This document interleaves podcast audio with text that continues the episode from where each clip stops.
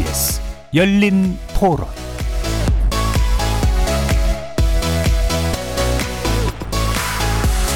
안녕하십니까. KBS 열린 토론 정준희입니다. 지금 뭐 가솔린에서 다들 전기차도 변하니까 수요도 계속 늘겠죠 그쪽으로. 지금은 뭐 안정성이나 이제 그런 품목의 다양성이 없어가지고 지금 솔직히 좀 조심스럽고 가격적인 부분에 대해서 조금 아직은 높다고 생각하는 것 같아요. 충전소가 적어서 좀 불안하고요. 가다가 설 수도 있잖아요. 특히나 추운 겨울에는 떨어지니까 출력이 그리고 뭐 10년 지나서 배터리 가면 또 목돈 드니까 그것도 불편하고요. 얼마나 많은 곳에 충전소가 있고 그런 것들이 잘 갖춰지면은 좀 더 대중화하는 데 도움이 되지 않을까. 그러니까 뭐 환경 이런 걸 떠나서 본인한테 오는 혜택이 많으니까 그거 해가지고 자동차세가 덜 나간다고 저는 알고 있는데 롱런 봤을 때 좀 이제 휘발유보다 싸다고는 그렇게 알고 있거든요 저는 충전 시간이 한 10분 이내로 들어오면 살 생각은 있는데 언제까지 보조금을 지원을 해줄지 짐작을 못하니까 지금 사야 되는지 기다려야 될지 지금이 사실 적기인 것 같아요 저는 개인적으로. 뭐 지금 배터리 기술이 많이 좋아졌는데 배터리 기술이 아직까지는 조금 더 필요할 것 같아요. 자동차라는 게 단순하게 어떤 우리가 쓰고 버리는 부분이 아니라 목숨하고 같이 가기 때문에 시간적으로 안정화하고 또 기술력은 좀 더 필요할 거라 생각해요.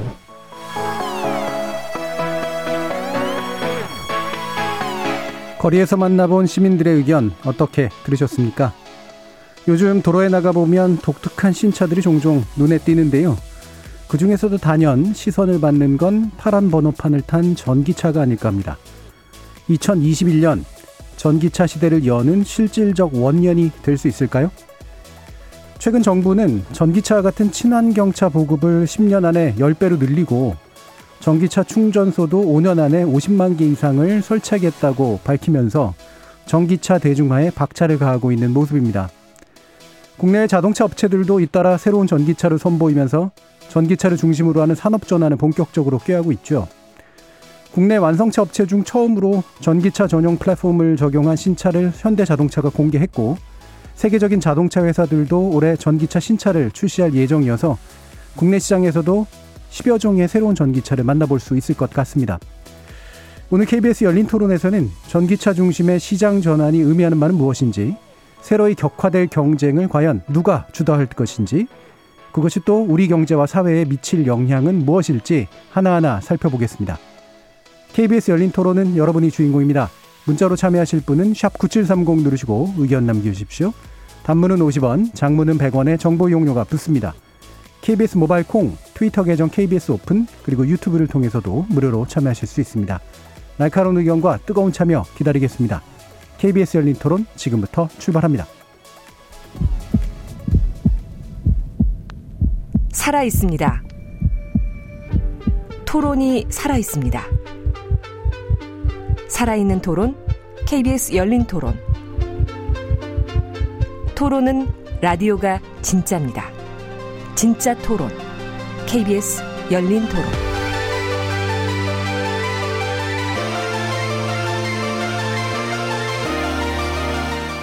오늘 전기차 관련된 논의를 위해 세 분의 전문가 모셨는데요. 먼저 한국전기차 협회장이시죠. 대림대 자동차학과 김필수 교수 나오셨습니다. 네, 안녕하세요. 자, 그리고 자동차 칼럼니스트로도 유명하시죠. 국민대 자동차 운송 디자인과 권영주 겸임 교수 나오셨습니다. 네, 안녕하세요. 자, 그리고 전기차 전문 기자, 어, 이론과 현장 감각을 겸비한 분으로 알려집니다. 전자신문 자동차 팀장 박태준 기자 나오셨습니다. 네, 안녕하세요. 반갑습니다. 자, 오늘 어뭐 그 오늘이 아니라 좀 최근에 이제 그 현대가 출시한 그 새로운 전기차에 의외로 많은 사람들이 좀 반응을 보이는 모습들을 봤는데요. 어 확실히 이제 전기차 중심으로 시장이 옮겨가는 듯한 느낌이 좀 들고 있기는 합니다. 아, 이게 생각보다 속도가 빠르다고 해야 될지 아니면 아직 좀 지체된 듯한 느낌이 든다고 하실지 관점에 따라 또 다르실 수도 있을 것 같은데 어떻게 보시는지 먼저 김필수 교수님 의견 한번 들어보겠습니다. 어, 상당히 중요한 의미를 갖고 있습니다. 일단 국내에서 작년까지는 내연기관차하고 홀로 생산한 전기차였기 때문에 완성도가 좀 떨어집니다. 네네. 일단 엔진 변속기 빼고 배터리 모터를 넣다 보니까 음. 여러 가지 측면에서 불필요한 부분들이 많고 적자가 누적될 수밖에 없습니다. 근데 음. 이제 이번에 나온 모델은 전기차 전용 플랫폼이라는 겁니다. 일단 바닥에 배터리 모터 깔고 음. 음. 왜 공간을 넓게 할 수가 있고 배선을 7, 80% 줄일 수가 있고 무게 중심이 가운데 있기 때문에 달리기 성능도 좋아집니다. 그래서 일석십조의 현상이다 이렇게 얘기를 하는데 또 흑자 모델이라고 얘기를 합니다. 예. 그만큼 차의 완성도도 상당히 뛰어난 부분이 있어서 아마 이런 차종을 중심으로 해서 본격적으로 전기차 시대의 원년 또는 중흥기의 시작이다 이런 얘기를 많이 하고 있거든요. 예, 예. 또 소비자의 선택폭도 상당히 좀 가성비를 많이 따지면서 높아지는 부분들이 있기 때문에 아마 충전 시설이 좀 보태진다면은 이제는 세컨드카가 아니라 첫 차로서의 전기차 의미가 부여된다는 측면에서 상당히 중요한 진보 첫걸음이다 분명히 강조할 네, 수가 네. 있습니다. 그 국내 자동차 업체에서 본격적인 전기차를 생산하기도 했고 또 이제 선택의 폭도 확실히 좀 넓어지고 네. 있어서 어, 굉장히 중요한 어, 기, 기점이 될 거라고 보시는 것 같네요. 그럼 권영주 교수님은 어떠신가요? 그러니까 뭐 이걸 시각을 우리나라만 한정하지 않고 네. 이제 글로벌로 좀 보면 2020년에 지난해죠. 글로벌 자동차 판매가 7,264만 대였습니다. 2019년 대비 16% 줄었단 말이에요. 네. 반면에 전기차 연간 판매는 324만 대였습니다. 2019년에 226만 대였으니까 43%나 증가한 겁니다. 그러니까 세계 자동차 시장에서 어, 전기차가 차지하는 비중도 2019년 2.5%에서 지난해 4.2%까지 늘었고요. 물론 이 이유는 여러 가지가 있을 겁니다. 뭐 어, 그린 뉴딜 정책 자금도 있을 거고 신모델도 있을 거고 이산화탄소 제한도 있을 텐데 어, 흥미로운 게 하나가 있습니다. 어, 스웨덴의 한 조사 업체가 분석을 한 건데 지금 전기차가 이렇게 늘어나는 게 단순하게 이런 정책 보조금이나 네. 어떤 뭐 친환경 정책에 의해서 규제에 따라서 자동차 회사가 억지로 만들어내서 파니까 늘어나는 거냐라고 보는 시각은 끝났다라는 거예요. 음. 그러니까 어, 현재 성장을 이끈 주요 원인을 보면 전기차 자체가 가지고 있는 소음이 없는 장점, 어, 그다음에 뭐 배출가스를 내뿜지 않는 것, 그다음에 어, 가속 기술이 많이 올라간 것, 즉 어, 기술적으로 많이 향상된 것, 그다음에 이제 저렴한 주행 비용. 그러니까 전기차가 가진 기술적인 장점이 이제는 전기차 수요를 늘려가는 시대다. 그러니까 과거처럼 정책이나 이런 인위적으로 늘려가는 시장이 아니라 이제 소비자들이 찾는 시장으로 전환이 됐다라는 게 이제 지난해의 분석 결과입니다. 그러니까 예. 올해부터는 그게 더 가속화되지 않을까라는 생각을 음. 하게 되는 거죠. 단순히 이제 내연기관 퇴출이라든가 보조금 정책이라든가 이런 정책적 어, 드라이브에 의해서만이 아니라 소비자들의 인식이 확실히 이제 그렇죠. 바뀌고 있다는 거잖아요. 네. 긍정적으로. 어, 뭐 딜로이트가 거기서 나온 보고서도 보니까 소비자들이 인식하는 바가 생각보다 굉장히 빠르게 어, 긍정적인 방향으로 전환하고 있다. 전 세계가 이런 식의 얘기도 나오던데 어, 그러면 이제 보시기에 어, 이런 이제 그 전기차에 대한 소비자의 인식에서 뭐이 이후에도 좀 짚어주시겠지만 어떤 부분이 이제 그, 그 이거를 바꾸는 데 있어서 굉장히 좀 중요한 요인이 됐다고 보세요? 가장 접근이 쉬운 건 우리는 명확하게 좀 솔직해질 필요가 있는데 사실은 소비자들의 접근법은 친 환경이 아니에요. 음. 친 경제죠. 네, 네. 여러 가지 정책 보조금이나 어, 또는 뭐 저렴하게 제공되는 어, 에너지 이용료 이런 것들에서 접근이 됐는데 막상 그렇게 접근돼서 한번 경험을 해보니까 음. 그 전기차 제품이 가지고 있는 기본적인 장점들을 체득하게 되는 거죠. 네네. 그렇다 보니까 이게 전기차를 한번 경험을 한 사람은 있어도 다시 내연기관으로 돌아가는 사람은 음. 없다고 얘기하잖아요. 예. 그런 것들은 실질적으로 제품의 장점이 음. 이제 부각되는 시점에서 그런 것들이 입소문을 타고 음. 내가 타보니까 괜찮더라. 그러니까 주변 사람들에게 추천해주는 강력한 효과를 가지게 음. 되는 거죠. 긍정적 체험 그리고 그것이 이제 입소문으로 퍼지는 것 이런 것들 굉장히 중요한 동인으로 보셨네요. 네. 박태준 기자님. 예, 저도 뭐 앞서 다 말씀을 해주셨는데 지금까지는 인위적인 시장이었다면 이제는 자생적인 시장으로 좀 바뀌고 있는 건 분명한 사실 같습니다. 제가 2017년부터 전기차를 탔는데 저희 아파트만 해도 충전기가 애초부터 있었어요. 설치가 돼 있어서 전기차를 이용하기가 편했는데 당시 두 대였습니다. 지금은 얼추 제가 이제 도로 다니는 걸 차 모델별로 보게 되면 열 대가 이미 넘어섰고요. 예. 제 주위에서도 전기차를 사는 사람들이 뭐 회사나 주위에 뭐 사람들이 굉장히 늘기 시작했고 말씀하신 대로 예전처럼 전기요금이 그러니까 유류비가 절약되기 때문에 그런 식으로 접근을 했지만 보조금과 그런 혜택 때문에 접근을 했지만 이제는 막상 타보니까 아이들이 좋아하고 아이들이 냄새가 안 나고 시끄럽지 않고 음. 그래서 아이들이 좋아하고 이런 가족들이 다 이렇게 그 선호를 하게 되면서 인식들이 많이 바뀌고 있는 건 사실입니다. 음. 예. 그러면 아, 우리가 본격적으로 이제 정책 관련 논의랑 또 실제로 이제 기능이나 성능에 관련된 그런 논의를 또 아마 진행해야 될 것 같은데 어, 이왕 이제 성능 기능에 관련된 말씀이 나온 김에 아까 이제 김필수 교수님께서 말씀해 주셨던 이번에 현대가 출시한 이 자동차가 가지는 의미는 확실히 좀 남다르다라고 이제 보신 그런 측면들이 있잖아요. 이게 이제 뭐 평평한 이제 전용 플랫폼에 의해서 만들어진 이 차체도 실내 공간도 굉장히 넓어지고 이런 것들인데 타보시긴 한 건가? 그렇죠. 타본 사람이 거의 예. 없는데요. 예. 어, 저번에 이제 국무총리 주관 예. 간담회 때 참석을 했었기 때문에 비공개를 타본 사람 중에 한 명입니다. 그래서 예, 예, 예. 사실 온라인을 오픈을 하다 보니까 궁금한 부분이 많았거든요. 예, 화면상으로 한계가 있지 않습니까? 근데 음. 이제 딱 느끼는 것 자체가 가장 큰 게 역시 실내 공간이었습니다. 음. 원래는 크기 자체가 이 소형차의 이 SUV 형태거든요. 근데 안에 공간이 이 중형차 수준까지 굉장히 넓어졌다는 겁니다. 음. 물론 이제 앞뒤 바퀴 축을 뒤로 미루면서 휠베이스라 그래서 그 예. 넓어지긴 부분들이 있는 것도 있고요. 또 배치도 그렇지만은 바닥 자체가 평평하면서 배치만 하다 보니까 굉장히 넓게 보인다는 거. 예. 그 부분들이 다른 차에 비해서 눈에 확 띄었다는 부분들이고 간략화되고 심플화됐다는 거. 음. 그래서 디자인부터 안팎으로 그런 완성도가 굉장히 뛰어나다라는 것을 피부로 느낄 정도였으니까 예. 아마 기존에 끌던 전기차 아마 오신 분들 다 아마 여러 가지 운영을 해보셨겠지 만은 장점이 더 부각되지 않을까. 그리고 음. 아까 말씀하신 대로 기본적으로 전기차게 되면은 가솔린 대비해서 한 5분의 1 정도 돼요 가격이. 거기다가 내구성이 좋고 엔진 오일 등 소모품 교환 자체가 없기 때문에 한번 경험을 하고 그 가속도라든지 이런 부분들 느끼게 되면은 전기차의 이 혹소리가 날 정도로 유혹 프로 유혹이 상당히 크다고 볼 수가 있는데 아마 이 차종을 통해서 다른 이 전기차 전용 플랫폼을 통해서 나온 다양한 모델을 통해서 소비자한테 10여 가지가 쏟아지기 때문에 네. 아마 선택폭도 넓어지면서 가격 경쟁력을 통해서 또 보조금을 받기 위해서 올해 또 6천하고 9천만 원세 보조금을 중간 책정을 해놨기 때문에 그 가격적인 이점까지 있기 때문에 소비자 입장에서는 좀 더 와닿는 전기차가 되지 않을까 이렇게 장점을 말씀드릴 수가 있습니다. 네. 어, 이게 뭐 아까 휠 베이스 말씀 주셨지만 어, 이 바퀴가 이제 놓여진 위치를 좀 더 앞뒤로 이렇게 이렇게 맞습니다. 넓히고 네. 중간에 뭔가 이렇게 가용할 수 있는 공간을 확보함으로써 실제 길이에 비해서도 훨씬 넓은 실내 네. 공간을 경험하게 만드는 거 굉장히 중요한 장점인 것 같은데 어, 박태준 기자님 시승 평소에 많이 하시는데 이것도 혹시 시승해 보셨나요?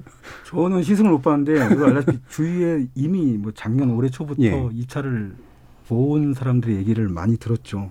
근데 이번 제가 저, 저 신차 발표를 보면서 어떤 걸 느꼈냐면 예.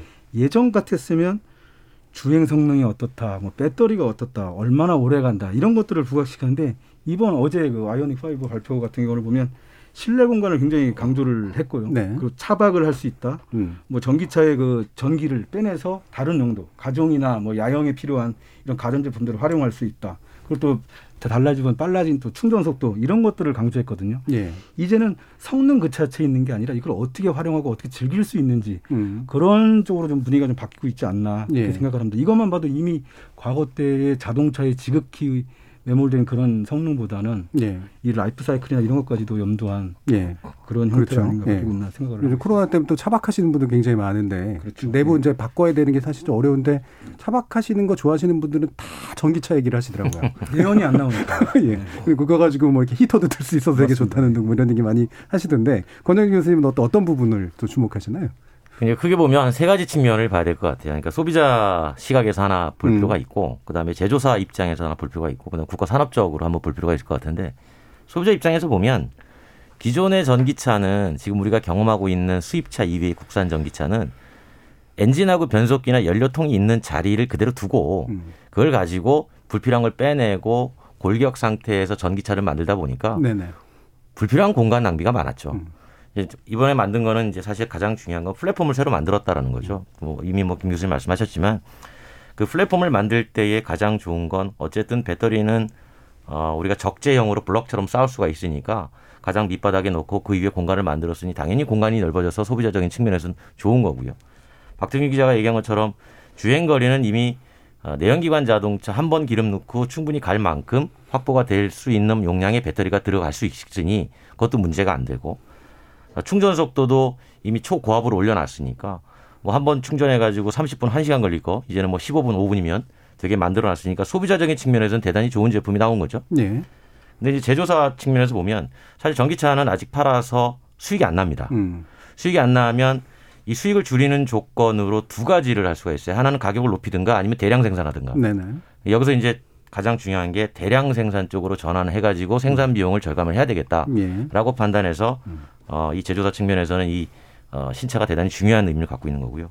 그렇게 해서 보급이 많이 되면 국가가 친환경차 정책을 밀고 있으니 국가로서도 어, 미세먼지 저감, 어, 기후변화 최소화에 충분히 공유할 수 있는 부분이 있어서 이제 적극적으로 이제 보조금 정책을 펼치는 이제 그런 효과들이 연쇄적으로 반응되게 네네. 일어나는 거죠. 예.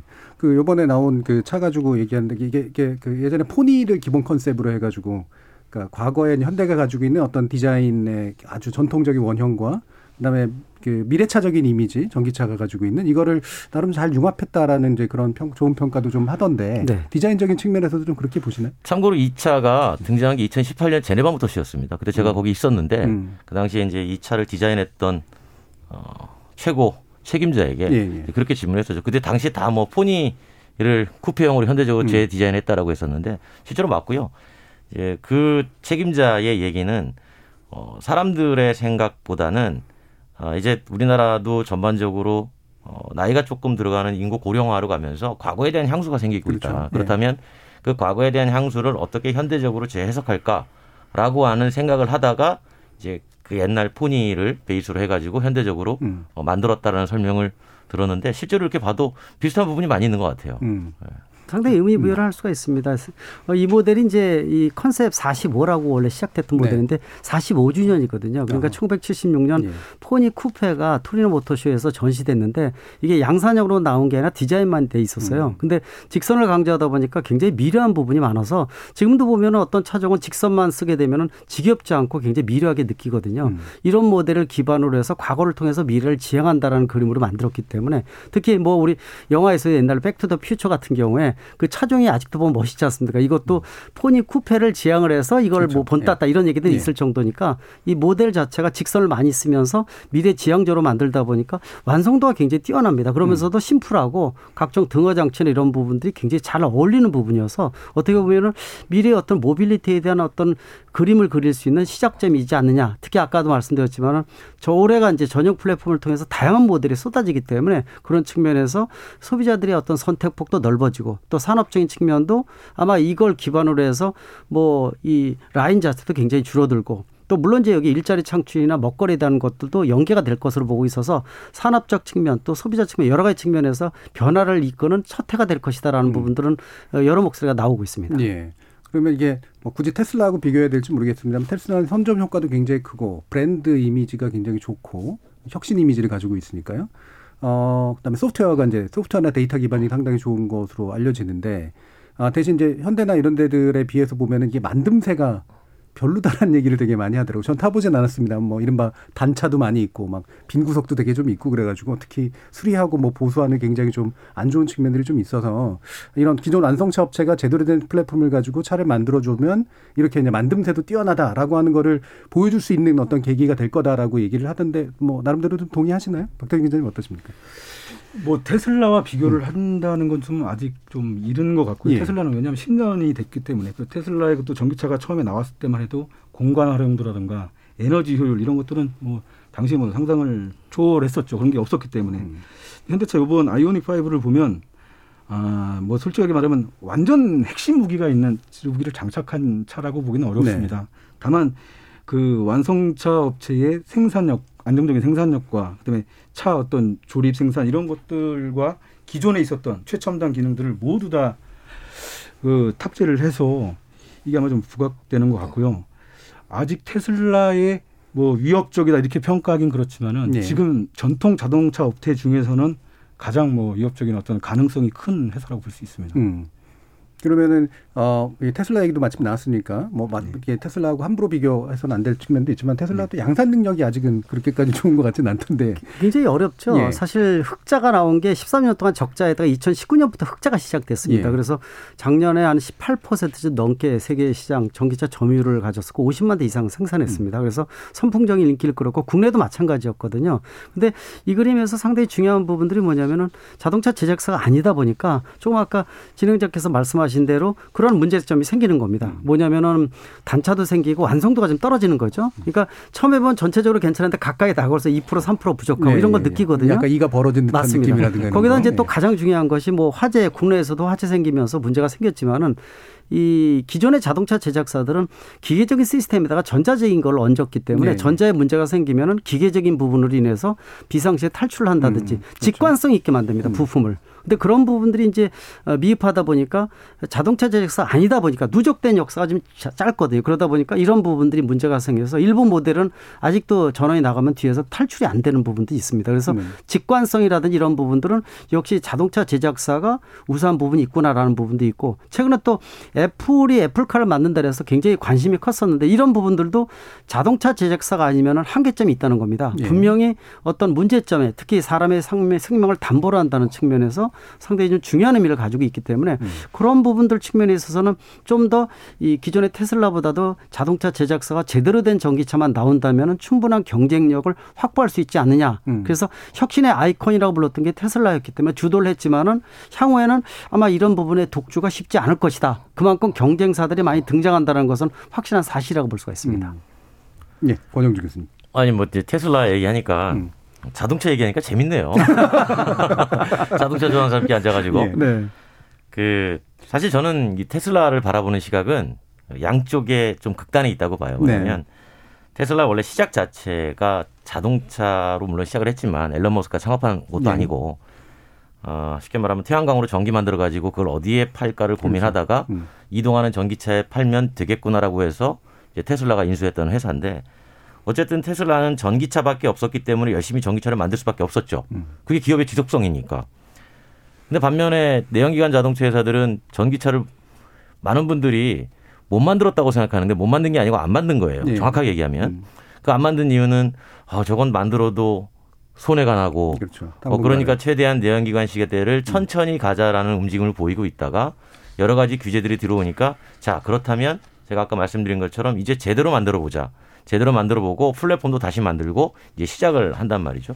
그러면 지금은 테슬라가 가장 앞에서 시장을 이끌고 있지만 아, 1년에 뭐 천만 대씩 만들어내는 도요타나 GM 이런 또 폭스바겐 이런 회사들이 어, 최근에 발표한 것이 앞으로 1년에 100만 대, 200만 대씩 만들어낸다 그러면 그런 차들이 시장에 쏟아진단 말이죠. 그러니까 음. 그전에는 경쟁자가 없었는데 이제는 경쟁자가 기존의 내연기관 자동차가 만드는 쉽게 말하면 조립 완성도가 상당히 뛰어난 제품적으로 어, 자동차라는 제품만 놓고 보면 어, 뭐 전기차 이런 거보다 그냥 기본 어, 완성도가 뛰어난 차들을 내놓기 시작하면 과연 테슬라의 독주가 계속 될 수 있겠느냐. 여기에 대해서 이제 의문을 품는 분도 있고 반면에 그래도 테슬라는 자동차가 아니고 어 저거는 그냥 움직이는 모바일 device 소프트웨어야. 예. 라고 해서 저건 그냥 컴퓨터로 생각하고 타야 돼. 네, 첨단 기기. 얼리어답터처럼 음. 타야 돼. 이렇게 생각하시는 분들은 여전히 예. 테슬라에 음. 이제 열광을 하게 될 것이고 이제 그걸 얼마나 많이 기존의 내연기관 자동차 회사가 자동차의 이미지를 버리고 어, 마찬가지로 똑같이 소프트웨어 device의 이미지로 만들어 갈 것이냐. 거기에 따라 가지고 조금의 순위 변동은 있겠지만 음. 이제 본격적으로 어 이른바 춘추 전국 시대가 어, 시작됐다라는 예. 측면으로 저는 보고 있는 거죠. 예. 이 본격적인 경쟁 분명히 시작된 것 같은데 그러면 이제 각 어떤 포지션에 따라 가지고 뭔가 이 전략적인 입지 같은 것들이 있을 거 아니에요? 기존의 내연기관 완성차들과 함께 또 IT 기업들 또는 테슬라처럼 선도 기업들 이런 뭔가 이렇게 좀 그룹핑을 좀 해봤을 때 이런 그룹들이 나름대로 어떤 전략적 포지션에서 어떤 전략적 우위를 확보하기 위해서 노력을 하고 있을까라고 아마 전체 구도를 한번 좀 그려봤으면 좋겠는데 뭐 박태준 기자님께 한번 여쭤봐도 괜찮을까요? 예, 제가 질문 이해를 잘 한 건지 는 모르겠으나 음. 지금 완성차 업체들의 전략은 아마도 이렇게 보시면 됩니다. 테슬라는 애초에 가장 비싼 차를 내놨거든요. 1억대 전기차를 내놨습니다. 그때는 시행착오도 많이 필요한 거거든요. 테- 뭐 하다못해 테슬라도 지금 말도 안 되는 사고들이 많았습니다. 하다못해 길거리에 그 쇠 조각이 튀어서 화재가 난 사건도 예. 있었고요. 별의별 시행착오들이 많- 많았는데 그 모델 S와 모델 X 그 고가차를 경험하면서 자기들이 이제 기능이라든가 에너지 운영 이런 최적화 기술들을 더 고도화시킨 거죠. 그거가 자신이 있을 때쯤에 이제 저가용 차, 뭐 지금 쓰- 유- 저 자- 작년에 판매 1위를 한 모델 3나 지금 모델 Y가 나오고 있는데 그러니까 위에서부터 내려왔다는 겁니다. 예. 처음부터 비싼 저가용- 차부터 해가지고. 예. 네. 그래서 자기들의 완성도를 높이고 최적화시켰다는 장점이 있고요. 현대차경 같은 경우는 그렇게 하는 것보다 테슬라보다 장점이 앞- 앞서 말씀하신 대로 생산력이라든가 또 말씀하신 대로 완성도이기 때문에 처음부터 그런 공략이 아니라 생산 물량, 가격 예. 경쟁력 음. 이거를 앞세워서 아마 시장에 어떤 선점을 하지 않을까 그렇게 보고 있습니다. 음. 예. 어떠세요, 김 김시필 교수님? 아, 저는 고민을 좀 해야 된다고 보고 있습니다. 테슬라 같은 데는 원래부터 움직이는 가전제품 개념으로 움직였던 이런 기업이기 때문에 개념 자체가 틀립니다. 그래서 어, 움직이는 휴대폰, 뭐 움직이는 가전제품, 생활공간 이런 개념으로 시작되기 음. 때문에 시작점이 좀 틀리고 기존의 자동차 제작사 입장에서는 사실 슈퍼 갑의 역할을 했거든요. 그렇죠. 자동차 제작사는 차를 많이 못 팔면은 존재할 이유가 없습니다. 일단 많이 팔기 위해서는 아까 이공 교수님께서 얘기하신 대로 기존의 내연기관차를 좀 질질 끌면서 많이 밀어내기를 해줘야 되거든요. 네. 근데 뭐 환경 규제라든지 각종 문제점으로 무공해 자동차의 의무 사항이 이제 커지면서 결국 전기차가 자리매김했다 이렇게 보고 있는데 문제는 이 현대차라든지 아니면 GM이라든지 또 폭스바겐도 디젤에서 벗어나서 전기차 전용 플랫폼이 대표적인 모델로 많이 부각되고 있어요. 그래서 이런 기업들은 전기차를 이 미래의 어떤 모빌리티의 핵심이다라고 생각을 해서 이미 자리 전 변화를 시키고 있다 이렇게 보시면 될 예, 것 같고 임대 쪽으로. 또, 또 이제 일본의 도요타나 이런 데서는 사실 하이브리드 자동차가 1997년 12월에 프리우스가 최초로 나온 예. 이래로 하이브리드 자동차가 플러그인 하이브리드가 당분간 시장을 주도한다고 생각을 했어요. 음. 그리고 전기차 전환이라는 것이 상당히 이렇게 빨리 오지 않을 것이다 라고 생각을 했습니다. 근데 전기차의 단점이 급격히 사라지면서 이거 얘기가 틀려진다는 겁니다. 네. 그러다 보니까 도요타에서도 재작년에 전기차도 이 쌍두마차로서 굉장히 선호를 했었고요. 그만큼 이제 하이브리드 자동차에 올인하다 보니까 전기차의 변화가 좀 늦어졌다는 거. 그러다 보니까 그룹별로 짓게 되면은 선두에서 치고 나가는 기존의 자동차 제작사가 있는 반면에 테슬라 같이 아예 이 혁신의 아이콘 개념으로 나가는 기업이 있고 또 뭐 루시드 에어 같은 스타트업 기업들도 지금 수면 위로 많이 올라오고 있거든요. 이런 게 뭉치고 또 제작사 중에서 치고 나가는 기업 또 아직도 이제 하이브리드 자동차나 이런 쪽에 했던 기업들 이런 것들이 좀 나눠진다고 보고 있는데 최근의 흐름을 보면은 전기차의 단점이 사라지면서 어 이거 전기차가 지나가는 미풍이 아니네라는 음. 것을 피부로 느낀다는 겁니다. 네. 미래 주도 세력이라는 걸 이미 느꼈기 때문에 그래서 최근에 들어와서는 다 변신하는 부분들이 빨라지고 늦어지는 이 차이점이 있는 거 아닌가라고 음. 판단할 수가 있습니다. 결국에는 이제 다양한 어떤 시나리오를 가지고 각축을 하다가 네. 결국은 전기차가 대세가 되는 건 이제 거의 확실해졌고 그러면 이제 누가 더 빨리 여기에 갈아타거나 선도하느냐 이 문제의 경쟁으로 맞습니다. 소비자한테 얼마만큼 접근하고 음. 가성비 좋은 전기차를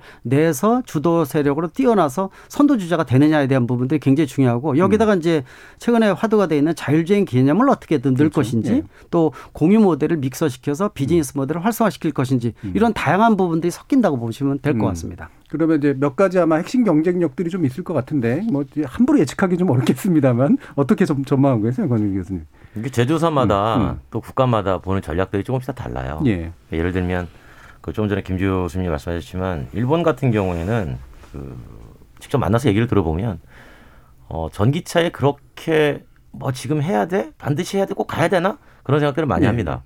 왜냐하면 앞서 제가 말씀, 잠깐 말씀드렸잖아요. 지난해 전 세계 글로벌 자동차 판매량이 7,600만 대 가까이 되는데 그중에 전기차 한 300만 대 정도 팔린 거예요. 그게 사실 포션으로 보면 얼마 안 됩니다. 그러면 지금 보조금에서 만들어지고 있는 시장인데 물론 경험한 사람은 음, 다시 또 재구매를 전기차를 하지만 그 보조금을 무한정 늘릴 수 없다는 전제를 보면 전기차가 늘어날 수 있는 글로벌 전체 물량을 보면 그렇게 빠르지 않다라는 거예요. 음. 음, 그러면 적어도 일본의 자들이 볼 때는 1년에 한 천만 대에서 2천만 대 정도는 돼야 본격적으로 뛰어드는 시장이 형성되는 거 아니냐. 그렇게 음. 보니까 그때까지는 여전히 하이브리드가 대세일 거야. 음. 그러니 우리는 하이브리드 시대를 최대한 오래 유지하면서 전기차 시대가 1,500만 대 정도 이상이 열리면 그때 그냥 들어가자. 음. 이렇게 생각하는 거고요. 반면에 이제 테, 그 테슬라 같은 경우는 아까 박태준 기자가 얘기했지만 브랜드 전략을 이제 상위 브랜드부터 음. 쭉 내려오고 있잖아요.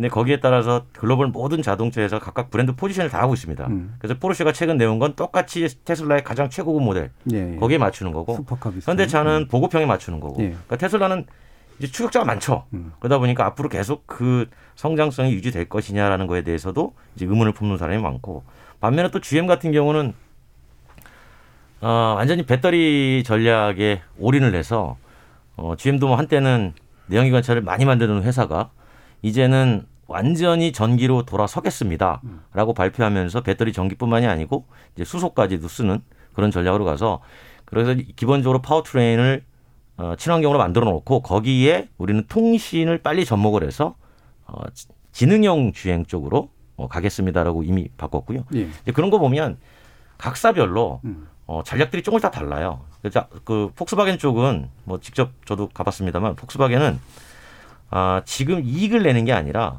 전기차를 최대한 대량 생산해서 손해를 줄이자예요. 예. 예, 그러니까 적어도 손해 나지 않는 원가 수준까지만 확보를 하자. 그러면 그 이유는 우리가 얼마든지 제조의 경쟁력으로 어, 원가 경쟁력은 확보할 수 있으니 그 이유는 곧 가격 경쟁력이고 그때는 보조금이 없어도 우리가 이 시장을 지배할 수 있다. 음. 이렇게 하다 보니까 이제 가는 거죠. 음. 거기에 따라서 규제는 계속 규제대로 가는 거고 규제가 가는 것과 관계없이 일단은 가야 된다라고 해서 각자의 그런 생존 전략들을 추구하고 있는 겁니다. 예.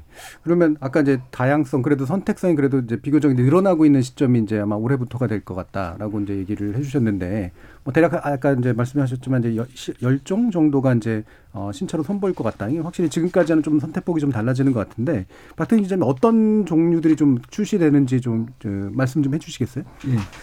저는 개인적으로 이제 그, 그 전기차 뭐 동호회 활동도 많이 하고 있는데 네. 이 사람들 얘기를 들어보면 전기차를 선- 쉽게 선택하지 않- 못하는 이유가 가격이 비싸거나 뭐 충전소가 부족하거나 이게 음. 아니거든요. 예.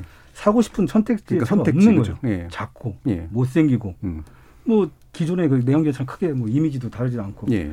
하지만 올- 올해 알다시피 현대차가 이제 아이오닉 5를 시작으로 기아차 제네시스 음. 등등등 GM도 올해 신차를 내놓죠 한국에 이런 선택지 넓은 큰 차 또 가족들이 그 함께 탈 수 있는 패밀리카 수준의 이제 차들이 다양하게 나오면서 이제는 선택지가 넓어졌습니다. 그래서 올해 뭐 국내에 막 10여 종의 전기차가 나오는데 선택지가 넘겨졌기 때문에 올해 많은 소비가 좀 있을 거라고 좀 수요가 있을 거라고 음. 보고 있습니다. 예. 그러면 어 이게 이제 선택지가 늘어나면서 소비자들도 확실히 이제 경험을 이제 확실히 좀 많이 하게 될 테고 네. 그러면 이제 성장세가 어느 정도 좀 이렇게 될 것이다라고 하는 그런 전망 같은 거 좀 있으신가요? 지금 현재로서는 작년에 이 아- 코로나 이후에 유럽과 미국을 중심으로 해서 반토막이 났었는데 예.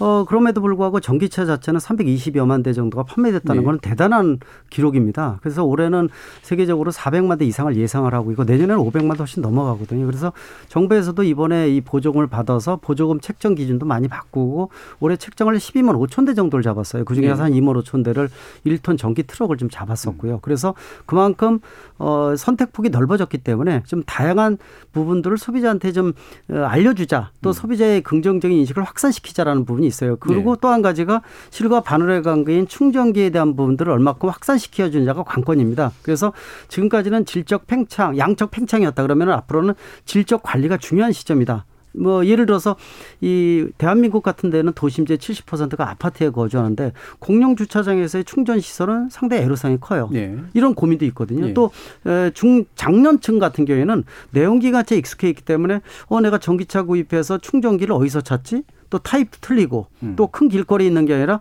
보통 일반적으로 구석진 곳에 있거든요. 예. 그래서 예를 들어서 내비게이션에 모든 충전기 상태를 표시를 해서 누가 쓰고 있으면 노란색, 고장나면 음. 빨간색, 예. 쓸수 있으면 초록색 이런 식으로 해서 통합형으로 만든다든지 또는 카드 같은 경우에도 컨소시엄의 형태에 따라서 충전기 관리 회사가 틀리면 카드가 여러 장이 있어야 되는데 음. 이런 것들도 완 카드로 해서 원스톱으로 해준다든지 이런 여러 가지 부분들이 한국형 질적 관리라고 보고 있는데 정부에서도 그거에 대한 인식을 좀 높여서 예, 예. 좀더 그 급속 공 공용 충전기 같은 경우에는 이제 고속도로 휴게소 같은데 또 관광지 같은 데도 1, 20분 동안에 빠른 시간에 할 수 있는 거 음. 이런 현실에 맞게끔 좀 질적으로 올려준다는 거 있죠. 이런 예. 부분들은 좀 더 전기차의 선택도를 높여주고 또 긍정적 인식을 확산시키는데 굉장히 중요한 부분들. 그렇게 해서 입증된 모델은 대한민국이 해외에 수출할 때 입증된 모델이기 때문에 성공 가능성이 상당히 높거든요. 이런 어떤 전략적인 부분들을 잘 맞춰간다고 보고 있는데 숙제도 그만큼 많다고 볼 수가 있습니다. 예. 그럼 이제 충전소 늘리는 거 이번에 이제 정부가 발표할 때 이제 충전소 50만 정도까지 늘린다 그러는데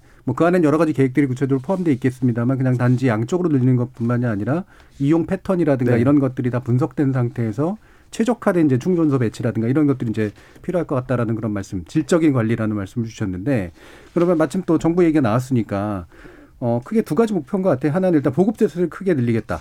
그 다음에 이제 이런 충전기나 이런 것 같은 이제 어떤 기반 시설 같은 것들을 좀 확충을 대폭을 하겠다.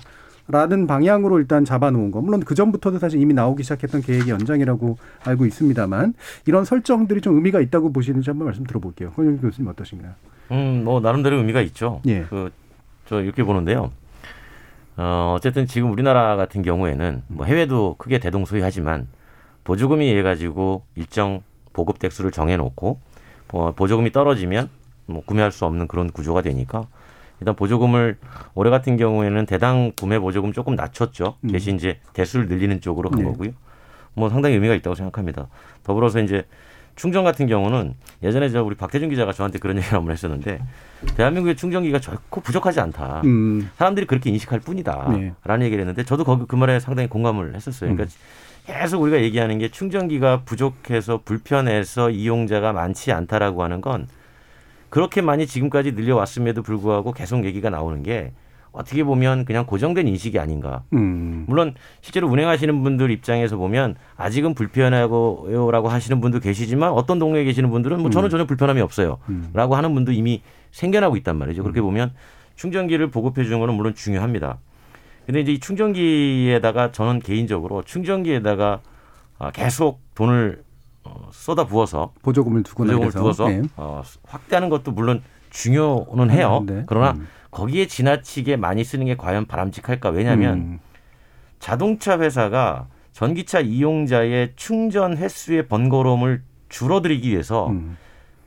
멀리 가는 배터리를 즉 대용량 배터리를 장착하고 있단 말이죠. 그러니까 예전에 초창기에 나왔을 때 한 번 충전해 가지고 120km, 130km 갈 때마다 충전하는 그런 불편함을 줄이기 위해서 거리를 늘려놨으니 사실은 충전기는 그 늘려난 거리만큼만 조금씩 고조에 맞춰서 늘려가면 되고 저는 차라리 어 그걸 가지고 다른 쪽에다 좀 썼으면 좋지 않을까라는 생각도 음, 해봐요. 음. 그러니까 이를테면 아까 김표지 교수님 말씀하신 것처럼 운행 지원 쪽에 예. 아, 그러면 실제로 운행하시는 전기차를 타고 운행하시는 분들이 운행하는 과정에서 겪는 여러 가지 충전 이외에 뭐 주차장이라든가 음, 예. 뭐 이런 것들의 불편을 좀 덜어주면 음. 오히려 더 전기차를 구매하고자 하는 욕구가 더 많이 생기지 않을까 음. 그런 생각도 같이 해보는 거죠. 네, 그러니까 충전기 위주의 어떤 기반 시설 관점을 좀 버리고 그렇죠. 좀더 넓은 기반 시설에 대한 어떤 그런 계획들이 필요하다. 그렇죠. 예, 고민은 지금 있다고 보고 예. 있습니다. 예를 들어서 뭐 충전기 시설에 대한 부분들은 일단 일정 양 자체 전체적인 양적인 부분들은 굉장히 많은데 문제는요 필요한 충전기에 필요한 장소에 충전기가 없다는 겁니다. 네. 쓸데없는 장 소에 많거든요. 서울 같은 경우만 하더라도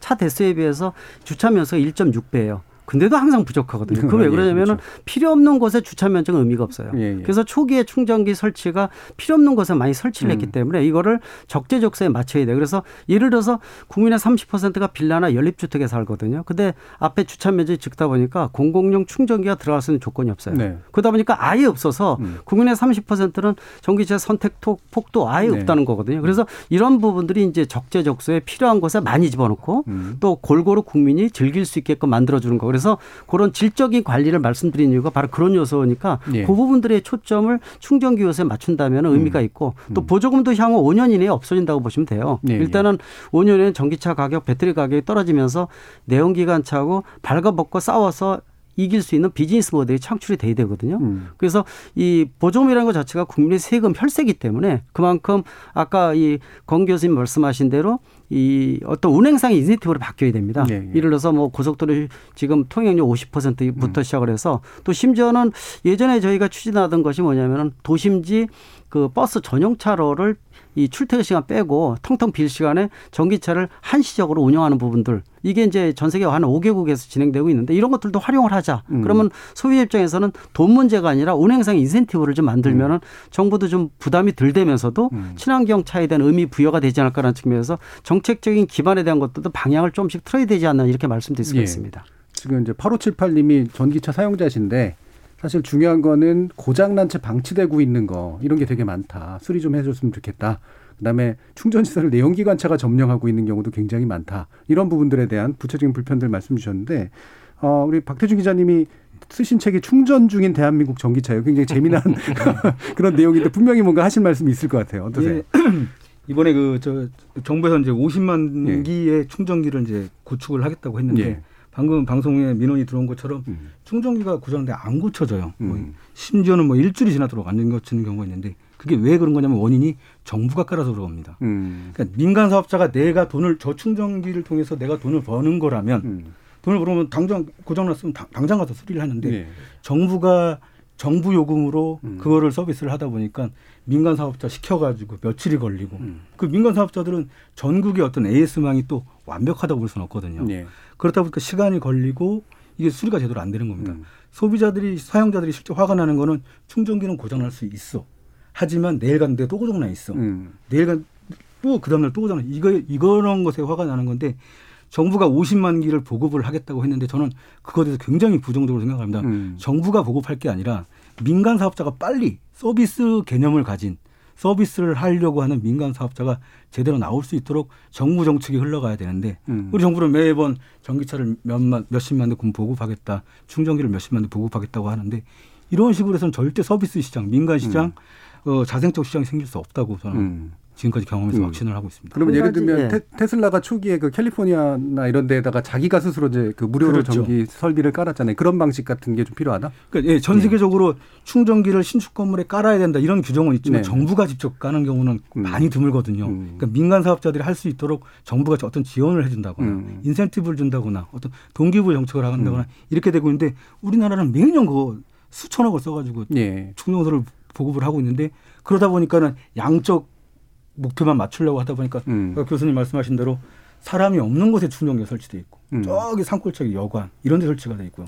아무도 안 쓰는 아무래도 공공정책 관점에서 이제 접근하다 보니까 예, 숫자 그런 성과 위주로 예. 활용되고 있다는 거죠. 그래서 실질적으로 보게 되면은 충전에 대한 부분들이 지금 여러 가지 얘기 나오고 있는데요. 그 중에서 제일 중요한 부분들이 그 일본 같은 경우에 사례를 많이 듭니다. 정부 자문을 낼 때도 그 얘기를 해요. 중앙정부에서 충전기 관리 예산을 별도로 책정을, 책정을 합니다. 그래서 예를 들어서 민관 구분 없이 고장난 충전기가 있으면은 확인을 해서 고쳐주기 때문에 수만 개의 충전기가 고장난 게 하나도 없어요. 음. 근데 우리나라 같은 경우에는 오지에 있는 경우에는 두 대 중에 하나가 고장날 정도로 굉장히 많고 이걸 실시간적으로 능동적으로 대처를 안 하면은 이 전기차를 좋아하는 얼리 어댑터가 안티로 바뀝니다. 한두 번 충전을 그 고장난 충전을 못 보게 되면은 그래서 그런 부 분들도 굉장히 중요한 부분이라고 말씀드리고요. 그다음에 또 한 가지는 그 말씀 아까 하신 대로 예를 들어서 민간 비즈니스 모델이 굉장히 중요합니다. 예. 지금까지는 관주도로에서 전기차 보급이라든지 충전기 설치를 했는데 민간 비즈니스 모델이 얼마큼 활성화되느냐에 따라서 아까 말씀드린 이 적재적소에 맞는 이런 그림이 나올 수가 있기 때문에 좀 더 정부가 후원하는 개념 민간이 활성화될 수 있게끔 만들어주는 거. 예. 그게 관주도로 하기보다도 민간 차원에서 이 자리매김에서 좀 나올 수 있게끔 만들어주는 게 더 중요한 시점이 아닌가 이렇게 보고 있습니다. 구체적인 서비스 공급 이런 것들을 민간이 하고 거기에 인센티브를 정부가 주는 그런 방식, 그 민간 사업자에게. 예. 그런데 이제 지금 우리는 현상을 가지고 얘기를 하는데 음. 이제 사실 한 5년 전, 6년 전으로 되돌아가 보면 초창기에 민간 사업자고 하라고 했어요. 음. 근데 전기차가 몇 대 없으니까 아무도 안 하는 안 거죠. 예. 어, 그렇기 때문에 정부가 닭이 먼저냐, 달걀이 먼저냐, 뭐 알이 먼저냐, 닭이 먼저냐 하다가 그래 정부가 직접 어, 충전 인프라를 하겠습니다라고 했는데 사실 이 문제는 뭐랑 연동지어서 봐야 되냐면 어, 유류세나 전력세까지도 같이 봐야 되는 문제예요. 예, 예. 그러니까 민간 사업자에게 지금 일부 하고 있죠. 줬음에도 불구하고 정부가 공공충전기를 깔고 거기에다가 전력 요금을 정부가 정하기 때문에 민간 사업자는 그 이상으로 받을 수가 없어요. 음. 그러니까 수익을 낼 수 없는 구조라는 거죠. 네. 기본적으로 관리도 안 되지만 민간 사업자의 수익도 낼 수 없는 구조이니 결국은 충전이 부족합니다라고 하면 민간 사업자가 안 나서니까 다시 또 정부가 나서야 되는 이런 현상이 계속 되고 있는 거죠. 그러면 이걸 해결할 수 있는 방법이 뭘까라고 가만히 생각해 보면 결국은 아, 전력 요금 즉 민간 사업자가 한전으로부터 사오는 전력 요금에 자기들의 마진을 붙여서 급속 충전기 이용자들에게 받아야 되는 그때 그 마진의 자율성이 보장이 돼야 되는데 그게 잘 안 되고 있는 거죠. 그러니까 전기차 보급이 과연 공공성이냐 음. 아니면은 그 개인이 실제로 구매하는 어떤 그 어, 개인 욕구. 충족이냐 예. 사적인 물건이냐에 따라서 생각은 다를 텐데 이게 지금 섞여 있어요. 예, 예. 그러다 보니까 이제 민간 사업자가 나서서 돈 벌기도 애매한 사업이고 그렇다고 정부가 한없이 돈을 풀어서 네. 인프라를 하기도 애매한 측면이 있고 그래서 이 부분이 좀 이제는 좀 정리가 될 필요가 되지 않나 생각을 해보게 되는 거죠. 알겠습니다. 어, 지금 뭐 많은 말씀들 들었는데 어, 충전기에 관련된 또 어, 굉장히 구체적인 이야기들까지 다 들어봤고요. 청취자들이 또 많은 의견을 주신 것 같습니다. 한번 들어보고 가죠. 정희진 문자 캐스터. 네, 지금까지 청취 자 여러분이 보내주신 문자 소개해드리겠습니다. 원희님, 미세먼지를 비롯한 환경 문제가 심각한 상황인데요. 공해를 줄이는 역할을 톡톡히 할 수 있는 전기차가 좀 더 많아졌으면 좋겠습니다. 저도 전기차로 바꾸고 싶네요.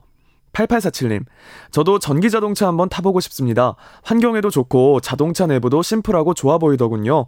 그런데 그렇게 되면 전국에 있는 카센터는 다 망하지 않을까 걱정입니다. 김토마스님, 충전 시스템부터 개선돼야 합니다 해주셨고요. 이규상님, 전기차 활성화를 위해서는 전국 주차장에 충전기가 갖춰져야 합니다. 6747님, 충전 인프라도 중요하지만 전기차를 수리할 수 있는 인프라도 많이 늘어났으면 좋겠습니다. 이창섭님, 20년 전부터 전기차를 만들어야 한다는 얘기가 나왔는데 국내에서 이제서야 제대로 된 전기차가 나왔군요. 전기차가 된다면 저절로 자율주행까지 같이 가지 않을까요? 7606님, 제가 전기차에서 가장 우려하는 건 충전이나 운행 중 사고가 났을 때 화재에 따른 인명피해입니다. 배터리가 좌석 바로 아래에 있어서 화재 시 탈출이 어렵지 않을까요? 화재 시 배터리 부분에 화재 감지와 자동 소화 시스템이 꼭 있어야 합니다. 이 시스템을 대한민국이 선도적으로 개발해 국제 표준이 되기를 기대합니다. 3630님, 저는 LG와 같은 회사들이 배터리, 모터, 투명 디스플레이 등 여러 가지 기술들을 가지고 있어서 향후 전기차 산업계에서 슈퍼 을이 되지 않을까 전망하고 있습니다. 라고 보내주셨네요. 네, KBS 열린 토론. 이 시간은 영상으로도 생중계되고 있습니다. 유튜브에 들어가셔서 KBS 일라디오 또는 KBS 열린 토론을 검색하시면 지금 바로 토론하는 모습 영상으로 보실 수 있습니다. 지금 방송을 듣고 계신 청취자 모두가 시민 농객입니다. 계속해서 청취자 여러분들의 날카로운 시선과 의견 보내주세요. 지금까지 문자캐스터 정희진이었습니다. 타키타 타키타 타키타 타키타 타키타 타디게나도 타디게나도 타디게나도 타. 타키타 타키타 타키타 타키타 타키타 타디게나도 타디게나도 타디게나도. 물음표가 느낌표로 바뀌는 순간. KBS 열린 토론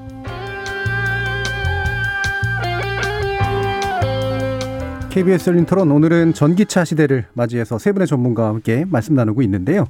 국민대 자동차 운송 디자인학과 권영주 겸임 교수 그리고 대림대 자동차학과의 김필수 교수 전자신문의 자동차 팀장이신 박태준 기자 이렇게 세 분과 함께하고 있습니다. 저희 청취자 문자들 가운데서 이제 바로 이런 대중적으로 흔히 생각하게 되는 여러 가지 우려 사항 같은 것들이 쭉 다 남아온 것 같아요. 이를테면은 전기는 그러면 부족해지는 거 아니냐. 다들 전기 쓰면 뭐 이런 거부터 그래서 박종성 님이 또 그런 얘기도 주셨고 그다음에 아뭐 수리 문제에 관련된 그런 이제 얘기도 주셨고 또 연관 산업에서의 이런 정비 산업이라든가 이런 것들이 이제 망해 나가는 거 아니냐라고 하는 그런 우려도 좀 주시고 그런 것 같은데 이렇게 좀 또 화재 문제에 대해서 또 얘기해 주신 분도 있잖아요. 이렇게 어 지적해 주신 부분들 가운데 전기차 시대를 제대로 좀 그 맞이하기 위해서 어떤 것들을 좀 우선적으로 좀 고민하면서 문제를 해결해야 될까 나가야 될까라는 이제 그런 부분에 좀 논의를 집중해 봤으면 좋겠습니다. 어떻습니까, 김필수 교수님? 어, 일단 여러 가지 지적을 잘 해 주셨습니다. 지금 예. 그 수반되는 여러 가지 문제점에 대해서 이제 준비 상황이기 때문에 예. 상당히 문제점이 있습니다. 아, 아까도 말씀드렸지만 국내 서울에서 이전에 그 전기차가 얼마 전에 화재가 생겨서 탑승자 예. 명이 사망한 사고 아마 아실 겁니다. 그때도 이 소방대 일구 대원이 와가지고 불을 끄는데 이 문을 따는 방법 또 예를 들어서 화재 진압 방법 또 이런 것들이 굉장히 고민이 많았어요. 음. 실질적으로 이 전국 소방서 관련해서 군안 구조 방법, 전기차나 수전기차에 대한 그 매뉴얼을 감수를 제가 했기 때문에 그래서 예. 그런 자문을 많이 해줍니다. 예. 근데 소화제도 틀리고 특히 이제 독일 같은 경우에도 사고 생겼지만은 사람이 쓰러졌는데 전기차인데 이 사람이 왜 쓰러졌는지 사고로 충돌 때문에 쓰러진 건지 음. 감전 때문에 쓰러진 걸 어. 모른다는 거죠. 네. 그럴 때는 소방대원들이 음. 특수 복장으로 들어가니까 골든 타임도 짧아집니다. 그러겠네요. 그래서 이런 부분들을 능동적으로 대처할 수 있는 어떻게 보면 국민의 생명을 좀더 어, 한 명이라도 구할 수 있는 음. 이런 시스템도 좀 구현이 돼야 된다고 보고 음, 있고요. 또 음. 전기차 보급이 되면서 자동차 애프터마켓 시장에서 전기차 정비 같은 경우요. 예. 지금 전국에 4만 5천 군데의 정비 업소가 있지만은 하이브리드 자동차도 정비를 못 하고 있어요. 예. 그러니까 시스템 자체가 인식이 안 돼 있다는 거죠. 기존에 내연기관차만 돼 있습니다. 전기차는 아예 제로입니다. 그래서 이러한 미래 기술 인력의 양성에 대한 것들, 전기차 정비라든지 중고 전기차에 대한 진단 평가 문제부터 또 배터리 리사이클링에 대한 부분들, 음. 또 충전기 관리 위원이라든지 이런 부분들은 미래 기술 인력에 대한 것들도 아직 준비가 안 돼 있다는 이런 고민도 좀 있고요. 예. 또한 가지 추가한다면은 아까 그 내용 중에서 청취자분이 보내준 내용 지대로 이 산업 이 굉장히 패러다임 전환이 굉장히 빠르다는 겁니다. 전기차 자체가 내연기관차가 3만 개 부품인데 전기차는 13,000개에서 18,000개 반뿐이 안 됩니다. 그렇죠. 그러다 보니까 실제로 모듈별로 조립을 하다 보니까 생산 라인이 10명 중에서 5명은 없어도 돼요. 음. 또 시간도 굉장히 짧아졌습니다. 그렇다면은 고용 창출 문제부터 어떤 산업의 패러다임 전환 또 2차, 3차 부품 협력사들이 음. 업종 전환이나 전환 교육이 필요한데 그런 것들도 아직 대처를 제대로 못 하고 있거든요. 예. 이런 것들이 이제 전기차 시대 또 수소 전기차 시대로 올라가면서 능동적으로 대처를 해야 되는데 음. 이런 미비점으로 인해서 부작용이 생기고 불협화음이 생길 수가 있습니다. 그래서 네. 좀더 서둘러야 되는 부분들 음. 굉장히 중요한 포인트가 아닌가 이렇게 보고 있습니다. 그러니까 사고 대응의 새로운 체계라든가 전반적으로 새로운 기술 인력이 이제 공급돼야 되는데 이 부분 미비한 거, 네. 업종 전환에 대한 대비 같은 거 이런 것들이 이제 굉장히 중요한 문제들 적혀 주셨는데 뭐 곁다리 얘기긴 합니다만 자동차 학과의 입장에서는 이게 좋은 상황인가요, 나쁜 어, 상황인가요? 별로 좋지는 않습니다. 그러니까, 왜냐하면 예. 전국의 자동차 관련 대학들이요 주로 예. 내연기관차가 주로 베이스입니다. 아직 음. 그러다 보니까 그러니까 실제로 예, 교수분들도 음. 대부분 다 내연기관차나 그렇겠죠. 변속기 쪽을 전공한 분들이 굉장히 많아요. 음. 이런 분들 같은 경우에는 능동적으로 대처를 못합니다. 음. 그렇다고 대학 같은데 전기차라든지 수소전기차 같은 것들을 구입을 해서 제대로 가르칠 수 있는 시스템도 안 돼 있고 음. 교과과정 개편도 안 돼 있기 때문에 그래서 정부에서도 이번에 산업통상자원부를 비롯해서 미래 기술 인력 양성을 대학 중심으로 하는 부분들이 이제 시작이 됐어요. 예. 그래서 좀 기대를 좀 하고 있는데 이런 부분들을 통해서 좀 더 확산시켜서 음. 기술 인력 미 래에 대한 일거리 창출에 대한 것들은 굉장히 중요한 부분이거든요. 그래서 이제 시작인데 좀 늦은 감이 있더라도 좀 서둘러서 음. 예산 편성부터 본격적으로 활용했으면 하는 생각이 듭니다. 음. 아무래도 엔진과 그다음에 동력 장치라는 기계 위주의 이제 네. 그 산업이었기 때문에 생기는 이런 전환의 과정에서 문제들이 큰 것 같은데 패러다임 전환이라고도 말씀을 주셨잖아요. 박태민 기자님은 또 어떤 부분을 좀 주목하시면서 말씀 주시고 예, 청취자 질문 중에 아까 예. 몇 가지가 있는데요. 전기차 때문에 전기가 부족해지는 거 아니냐 예. 그런 우려들을 하는데 이걸 동시에 뭐 피크 시간에 뭐 여름이면 뭐 점심, 뭐 음. 겨울에도 뭐 저녁 이렇게 피크 시간에 전기를 활용을 다 충전을 하게 된다면 그런 일이 생길 수도 있습니다. 생길 수도 있지만 보통 전기차 일반적으로 전기차 타는 사람들 충전을 야간에 하거든요. 네. 밤에 합니다. 그 급속을 하지 않고 제일 그 적당한 7kW로 음. 완속 충족을 하기 때문에 그렇게 소비자들이 생각하는 것만큼 뭐 전기가 딸리게 된다, 문제가 됐다 그런 일은 생길 것 같지 않습니다. 왜냐하면 그 시설에 맞게 수용 수용에 들어오는 그, 그 아파트에 들어오는 수용 전력 절비에 맞게 그 충전을 활용하기 때문에 그걸 뭐 그게 뭐 꺼진다 뭐 그런 얘기는 음. 일단 있을 수가 없고요. 밤에 하기 때문에 오히려 버려지는 전기를 활용할 그렇죠. 수 있는 이런 장점도 있다는 예. 걸좀 말씀드리고 싶고 최근에 이제 배터리 사고로 화재가 났고 뭐 인명 피해도 있었습니다만 우리나라에는 아직 그 그러니까 배터리는 화재가 발생하면 얘는 특성상 수화기로 꺼질 수 없, 습니다 음. 물을 100번 뿌려도 꺼질 수 없습니다. 음. 공기를 100% 차단하거나 아예 물에, 네. 물 안에 담궈야 되는데 음. 이 전용 수화기조차도 제가 없는 걸로 알고 있는데 이런 안전 장치들을 빨리 정부나 마련을 해줘야지 소비자들이 좀 안전할 수 있을 것 같고요. 그리고 최근에 이제 코로나 화재 사고로 여러분들의 그 뭐 전기차에 대해서 뭐 이미지가 뭐 안 좋다, 뭐 우려스럽다, 네. 못 사겠다, 겁난다 그런 얘기를 많이 하는데 뭐 죄송한 얘기지만 모든 전기차 회사가 이러한 경험을 다 거쳤습니다. 어. 네. 지금 이거를 이제 현대차 같은 경우도 최근에 열다섯 건의 화재를 통해서 이거를 개선을 하고 있는 상황이고요. 앞으로는 이런 일이 현저하게 줄어들 거기 때문에 음. 앞으로 화재가 계속되고 문제가 계속 발생한다 이런 우려를 안 하시는 게 음. 아, 좋을 것 같습니다. 예. 예. 권영기 교수님. 우리가 뭐 보통 그 미래의 자동차 얘기할 때 뭐 CASE란 말을 많이 쓰잖아요. 음. 뭐 connectivity 연결하고 그 autonomous 해가지고 자율주행하고 어, sharing해서 공유하고 어, 일렉트리피케이션 해가지고 전동화 한다라고 할 때 사실 여기서 연결하고 공유는 어, 크게 사회에 영향을 미치는 요소가 아니고 산업에 영향을 미치는 요소가 아니고 사회 변화에 영향을 미치는 요소예요. 근데 자율주행하고 전동화는 엄청나게 산업에 영향을 미칩니다. 왜냐하면 자율주행 같은 경우는 저는 인류가 시작돼 가지고 지금까지 오면서 단 한 번도 운전자가 없던 시대는 없거든요. 네. 어, 마부도 결국 조종자였으니까 그렇기 때문에 5천 년 이동 역사에서 운전자가 사라진다는 건 어마어마한 변화인데 요건 이제 지금 지능이 계속 발달하고 있으니까 논외로 하더라도 음. 그 가장 기초가 되는 전동화는 기본적으로 여러 가지의 영향을 미치잖아요. 우리나라만 해도 어, 전기차가 많이 늘어나서 지금처럼 킬로와트 시당 313원 또는 217원 어, 정도의 전력을 공급하면 유류 사용량이 줄어들 텐데 음. 아, 그 세금 어디서 보전하냐? 그렇죠. 그럼 당연히 전력 세액이 네. 나올 테고요. 예. 그다음에 전동화 차량 많아지면 독일 같은 경우에도 이제 지금 40만 개 정도 일자리가 줄어든다고 예측하고 있는데 우리도 당연히 그럴 것이고요. 그러면 줄어드는 일자리를 어떻게 다른 쪽으로 전환을 시킬 것이냐 음. 여기에 대한 고민이 뒤따라야 되고 이런 것들을 다 보면 어, 전기차로 바뀐다. 즉 전동화. 그것이 수소 전기차든 배터리 전기차든 전동화된다라는 건 특히 mobility가 전동화된다라고 하는 건 어마어마한 변화예요. 네.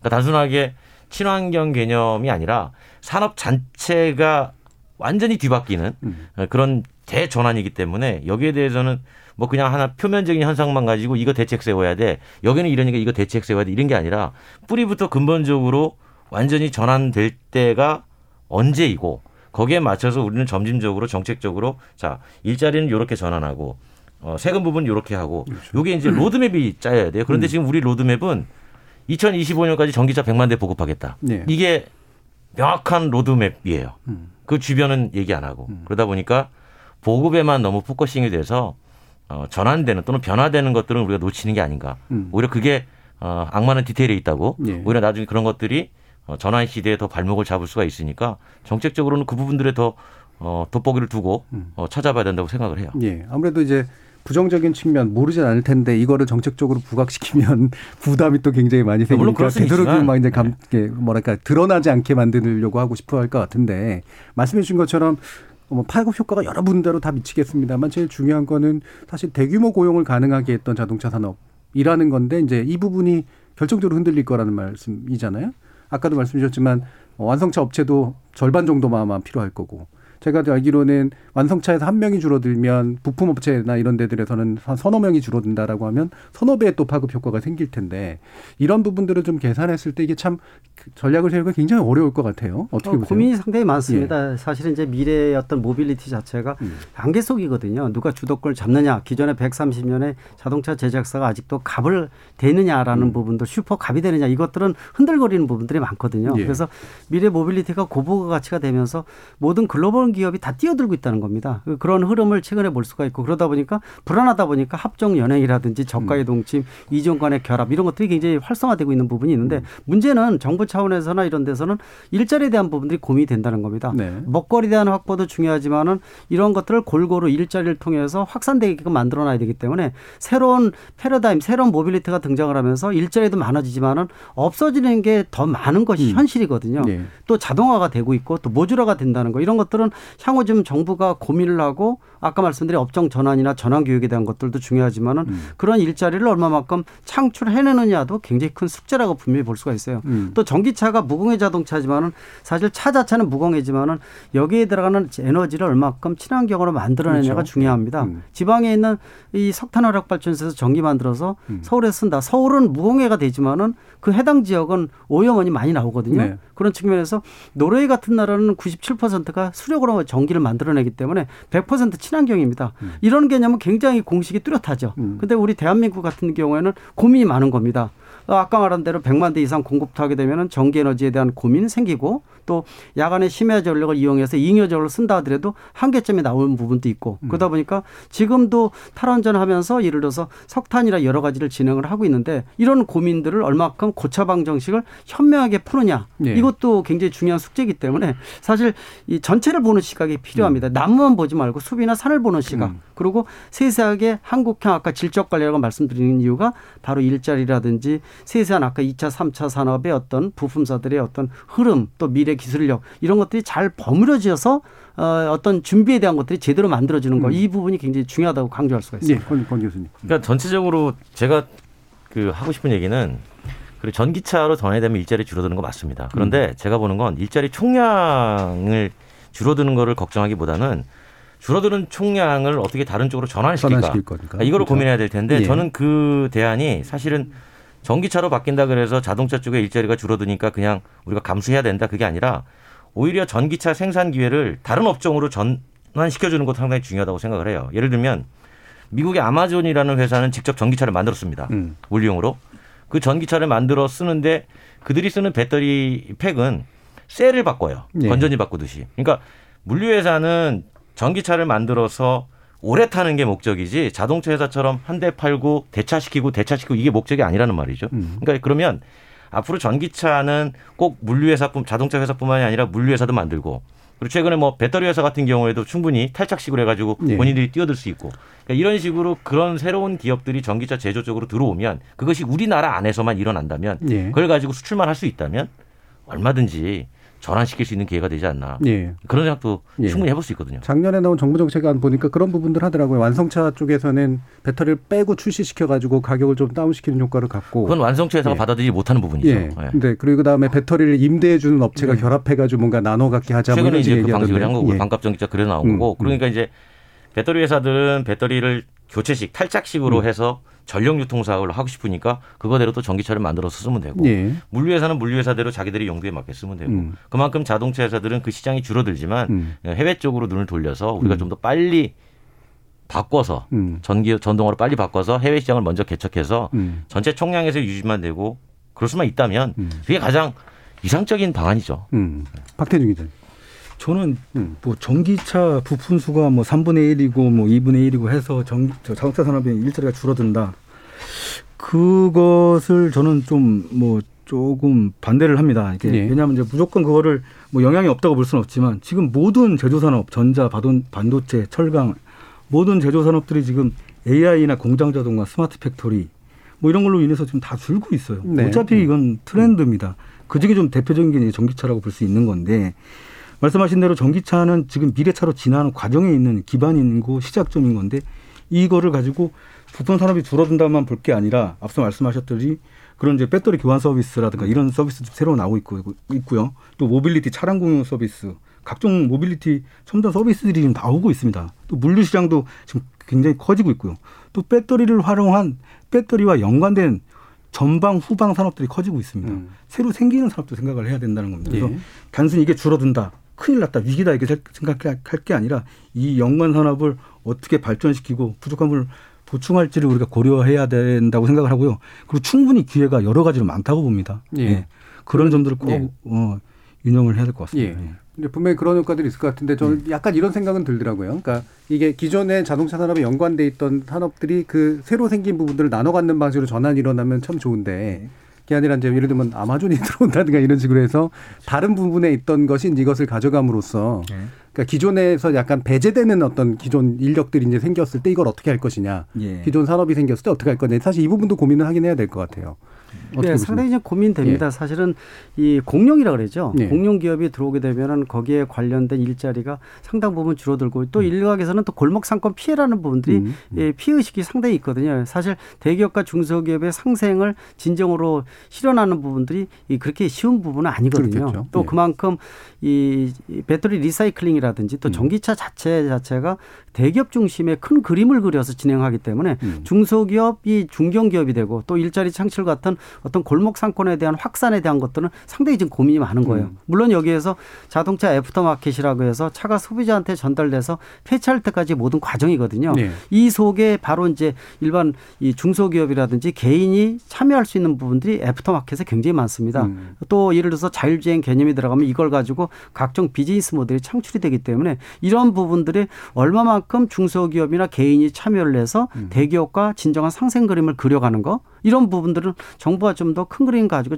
들여다봐야 된다는 거거든요. 예. 이게 바로 이제 새로운 일자리 창출이고 음. 이게 바로 기존의 업종에서 전환하는 일이라고 보고 있는데 음. 이런 부분들이 향후 미래에 대한 것들을 너무 어, 희박하고 어렵게 음. 보지만 말고 좀 핑크빛으로 볼 수 있는 요소를 좀 많이 만들어내는 것도 음. 또 정부의 역할이 아닌가라는 측면에서 음. 더 고민이 되는 상황이라고 보고 음. 있습니다. 그러니까 뭐 흥미롭게 보면 네, 그뭐 서부 골드로치 시대에 금 캔 사람이 돈 번 게 아니라 청바지가 돈 벌었다고 네, 그런 네. 얘기 하잖아요. 음.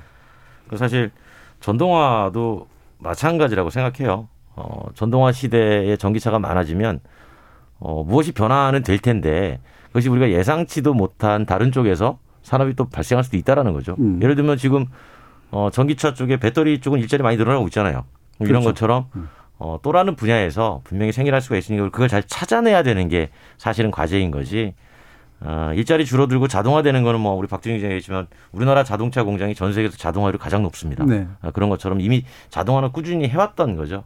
그거를 유지할 수 있었던 건 물량이었단 말이에요. 음. 그러니까 물량 자체를 먼저 좀 압도적으로 어, 끌고 나가는 게 우리한테는 좀 유리한 측면이 있다라고 보는 겁니다. 음, 알겠습니다. 자 그러면 어 이거는 곁다리 얘기입니다만 다시 박태웅 기자님 짧게만 예. 어, 어, 책도 쓰셨으니까 근데 그리, 우리나라 그린 뉴딜 정책이라고 하는 게 바로 이런 뉴딜을 가능하게 하는 예. 방향으로서 좀 잘 정립돼 있다고 생각하세요? 아 저는 그 제 책에 보면 그런 내용들이 다 있는데요. 예. 그 정부가 이제 이번에도 2025년까지 113만 대 전기차를 보급한다고 발표했습니다. 예. 첫 번째 보급은 정부가 하는 게 아니라 차는 기업이 만들고 차는 그 소비자들이 사는 겁니다. 정부가 보급한다고 해서 이게 보급하는 게 아니고요. 전 세계적으로 이런 발표를 어떻게 하냐면 예산을 그만큼 쓰겠다. 음. 이렇게 해서 보급을 장려하겠다. 이렇게 발표를 하는데 우리 정부는 매번 몇던 그, 그 이상적인 수치로 이걸 굉장히 실, 시장을 좀 혼란을 야기시키는 경우가 있습니다. 박근혜 정부, 이명박 정부, 문재인 정부 모두 다 전기차의 보급 목표를 내세웠지만 음. 한 번도 그걸 달성한 적이 없어요. 박근혜 정부 2020년까지 100만 대를 하겠다고 했는데 그걸 달성 당연히 못했고 이명박 정부도 2020년까지 100만 대를 하겠다 했고 문재 정부도 2023년까지 43만 대입니다. 네. 앞으로 2년 남았는데 43만 대도 할수 있을까? 이것도 우려스러운데 2년을 더 늘려서 113만 대를 한다는 건 저는 굉장히 그 현실성이 없다고 생각하고요. 왜냐하면 제가 근거를 갖고 얘기하는 게 2014년부터 민간 보급이 시작됐는데 매년 정부가 전기차 보- 보급목표를 정하고 보조금과 돈과 충전 인프라를 설치를 했는데 보급 목표를 채운 적이 딱 2018년 딱 한 번이에요. 예. 나머지는 한 번도 채운 적이 없습니다. 여러 가지 뭐 변수들도 있었고 여러 가지 문제점들도 있었, 있었는데 이런 것도 고려하지 않고 무조건 이렇게 목표만 아, 좀 화려하게 내놓는 건 조금 저는 이건 많이 좀 불안합니다. 과거의 여태까지인 걸 봐서요. 그래서 음. 이런 정책들이 저는 기업이 먼저, 소비자가 먼저, 시장이 먼저, 자생적으로 먼저 만들어 놓고 음. 하는데 더 집중해야지 얼마 보급하겠다.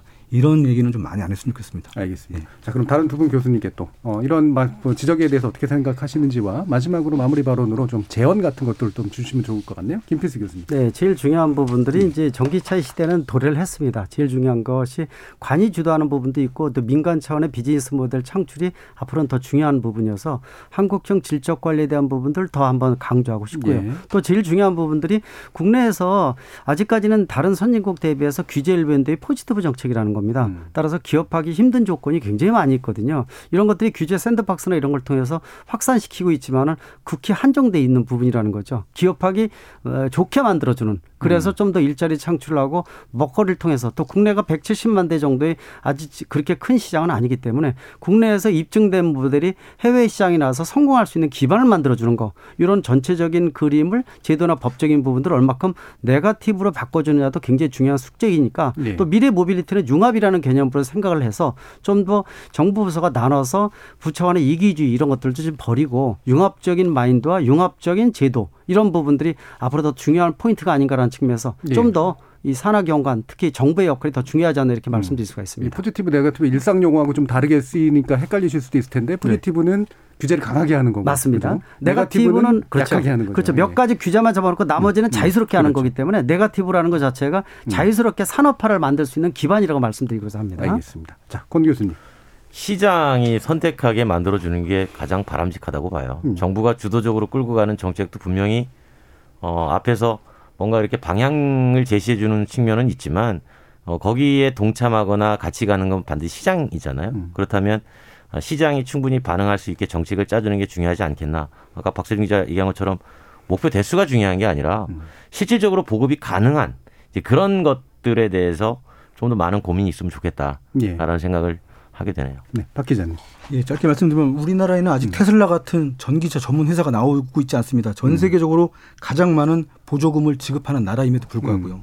지금 크게 보면 한 군데 기업만 지금 전기차를 만들고 있는 셈인데 우리나라 보급 정책, 전기차를 보급하는 데만 집중할 게 아니라 우리나라 산업을 어떻게 경쟁력 있게 우리 산업화 시킬 수 있는지 그런 것들을 보급과 함께 고민을 해야 된다고 생각합니다. 그래서 단지 수적 보급의 문제가 아니라 실질적인 경쟁력을 산업화죠. 가진 예. 산업을 만들 수 있도록 예. 어, 그런 방향의 정책을 짜달라라는 그런 주문까지 해주셨습니다. 자, 오늘 전기차 관련해서 아주 흥미로운 토론 함께해 주신 전자신문 자동차 팀장이신 박태준 기자 그리고 국민대 자동차 운송 디자인과의 권- 권용주 겸임 교수, 대림대 자동차학과의 김필수 교수 세 분 모두 수고하셨습니다. 네, 감사합니다. 고맙습니다. 감사합니다.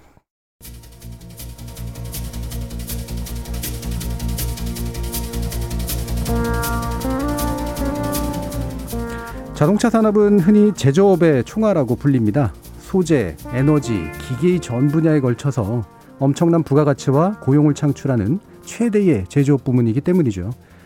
또 전기차 산업은 제조업의 구조 전환을 의미할 뿐만 아니라 이 제조업 너머의 신산업을 결합시킬 이른바 게임 체인저이기도 합니다. 후발 산업 국가인 우리나라가 자동차 산업의 주축국 가운데 하나가 됐고 또 이 전기차 산업에서도 나름대로 선도 국가군에 들기 위해 노력하고 있으니 어찌 보면 참 대단한 일이라고 볼 수도 있습니다. 이런저런 진통을 거쳐서 기존 완성차 산업을 여럿이 같이 가는 산업으로 만들 수 있었던 것처럼 전기차 산업으로의 전환 역시 여럿이 함께하는 전환이 될 수 있도록 해줄 혁신적이면서도 포용적인 사회 기획을 기대해 보겠습니다. 지금까지 KBS 열린 토론 정준이었습니다.